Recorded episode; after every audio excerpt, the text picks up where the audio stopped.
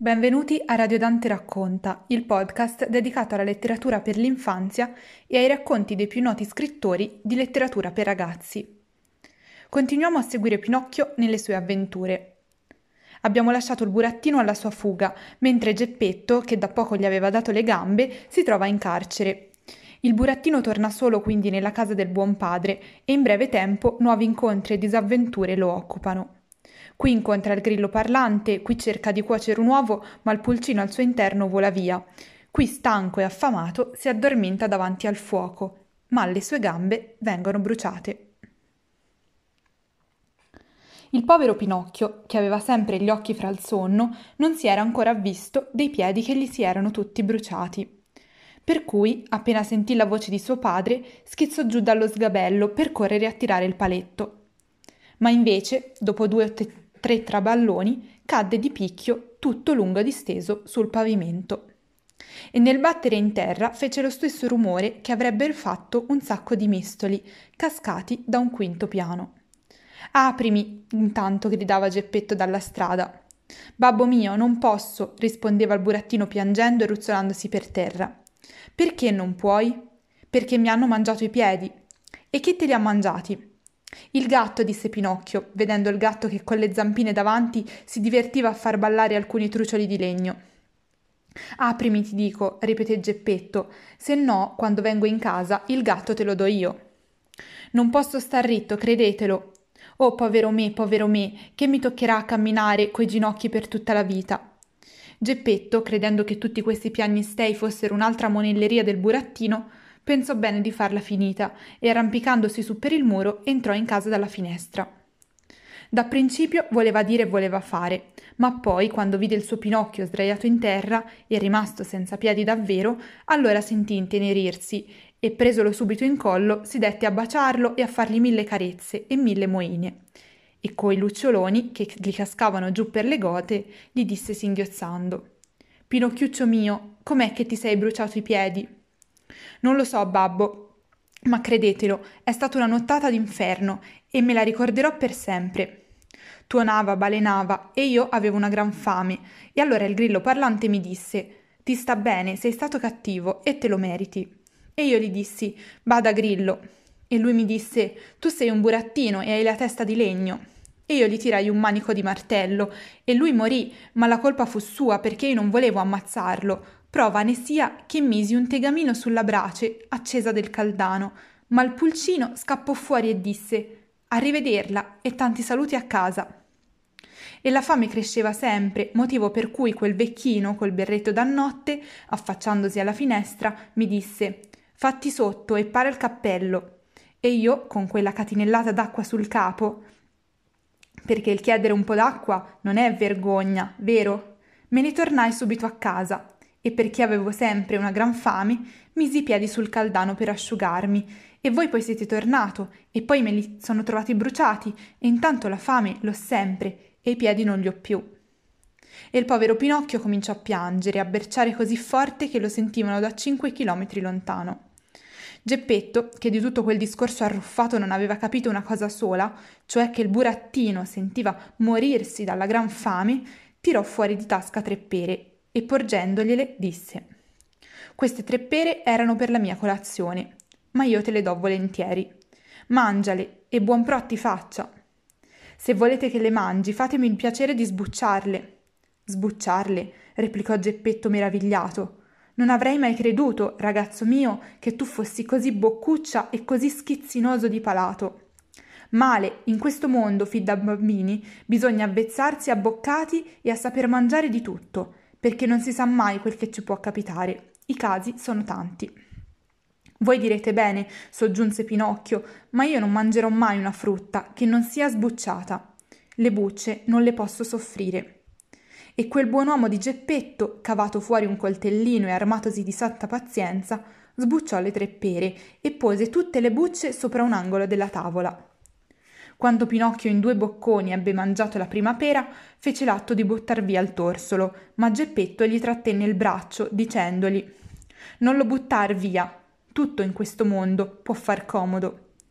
Ma io il torsolo non lo mangio davvero, gridò il burattino rivoltandosi come una vipera. Chi lo sa, i casi sono tanti, ripeteva Geppetto senza riscaldarsi. Fatto sta che i tre torsoli, invece di essere gettati fuori dalla finestra, vennero posati sull'angolo della tavola in compagnia delle bucce. Mangiate, o per dir meglio, divorate le tre pere, Pinocchio fece un lunghissimo sbadiglio e disse piagnucolando: Ho dell'altra fame. Ma io, ragazzo mio, non ho più nulla da darti. Proprio nulla nulla? Ci avrei soltanto queste bucce e questi torsoli di pera. Pazienza, disse Pinocchio, se non c'è altro mangerò una buccia. E cominciò a masticare. Da principio storse un po' la bocca, ma poi, una dietro l'altra, spolverò in un soffio tutte le tre bucce. E dopo, dopo le bucce anche i torsoli, e quando ebbe finito di mangiare ogni cosa, si batté tutto contento le mani sul corpo e disse gongolando: Ora sì che sto bene. Vedi dunque, osservò Geppetto, che avevo ragione io quando ti dicevo che non bisognava avvezzarsi né troppo sofisticati né troppo delicati, di palato. Caro mio, non si sa mai quel che può capitare in questo mondo. I casi sono tanti. Il burattino, appena si fu levata la fame, cominciò subito a bofonchiare e a, piangere, perché voleva un paio di piedi nuovi. Ma Geppetto, per punirlo della monelleria fatta, lo lasciò piangere e disperarsi per una mezza giornata.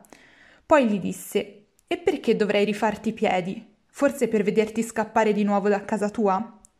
Vi prometto, disse il burattino singhiozzando, che da oggi in poi sarò buono.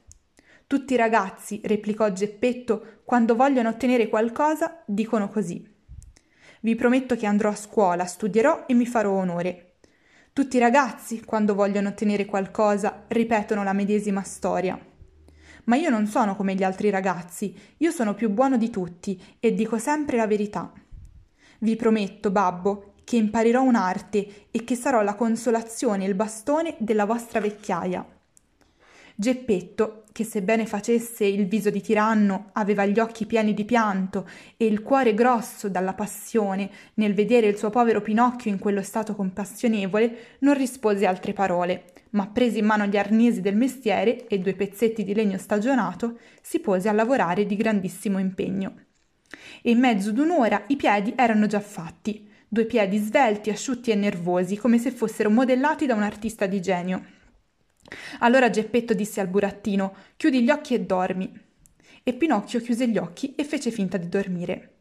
E nel tempo che si fingeva addormentato, Geppetto con un po' di colla sciolta in un guscio d'uovo gli appiccicò i due piedi al loro posto e glieli appiccicò così bene che non si vedeva nemmeno il segno dell'attaccatura. Appena il burattino si accorse di avere i piedi, saltò giù dalla tavola dove stava disteso e cominciò a fare mille sgambetti e mille capriole, come se fosse ammattito dalla gran contentezza. Per ricompensarvi di quanto avete fatto per me, disse Pinocchio al suo babbo, voglio subito andare a scuola. Bravo ragazzo, ma per andare a scuola ho bisogno di un po' di vestiti.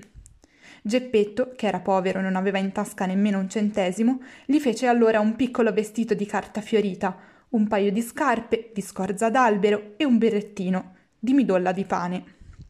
Pinocchio corse subito a specchiarsi in una catinella piena d'acqua e rimase così contento di sé che disse pavoneggiandosi Sembro proprio un signore. Davvero, replicò Geppetto, perché, tienilo a mente, non è il vestito bello che fa il signore, ma è piuttosto il vestito pulito. A proposito, soggiunse il burattino, per andare a scuola mi manca sempre qualcosa, anzi mi manca il più e il meglio. Cioè, mi manca l'abbecedario. Hai ragione, ma come si fa per averlo? È facilissimo. Si va da un libraio e si compra. E i quattrini? Io non ce li ho. Nemmeno io, soggiunse il buon vecchio. E Pinocchio, sebbene fosse un ragazzo allegrissimo, si fece triste anche lui, perché la miseria, quando è miseria davvero, la capiscono tutti, anche i ragazzi. Pazienza, gridò Geppetto tutto a un tratto, rizzandosi in piedi. E infilatasi la vecchia casacca di fustagno, tutta toppe e rimendi, uscì correndo di casa. Dopo poco tornò e quando tornò aveva in mano l'abbecedario per il figlio, ma la casacca non l'aveva più. Il pover'uomo era in maniche di camice e fuori nevicava. E la casacca, babbo? L'ho venduta. Perché l'avete venduta? Perché mi faceva caldo. Pinocchio capì questa risposta al volo e non potendo frenare l'impeto del suo buon cuore, saltò al collo di Geppetto e cominciò a baciarlo per tutto il viso. Grazie per essere stati con noi. Vi ricordo che potete contattarci scrivendoci a redazione chiocciolaradiodante.org o alla nostra pagina Facebook Radio Dante.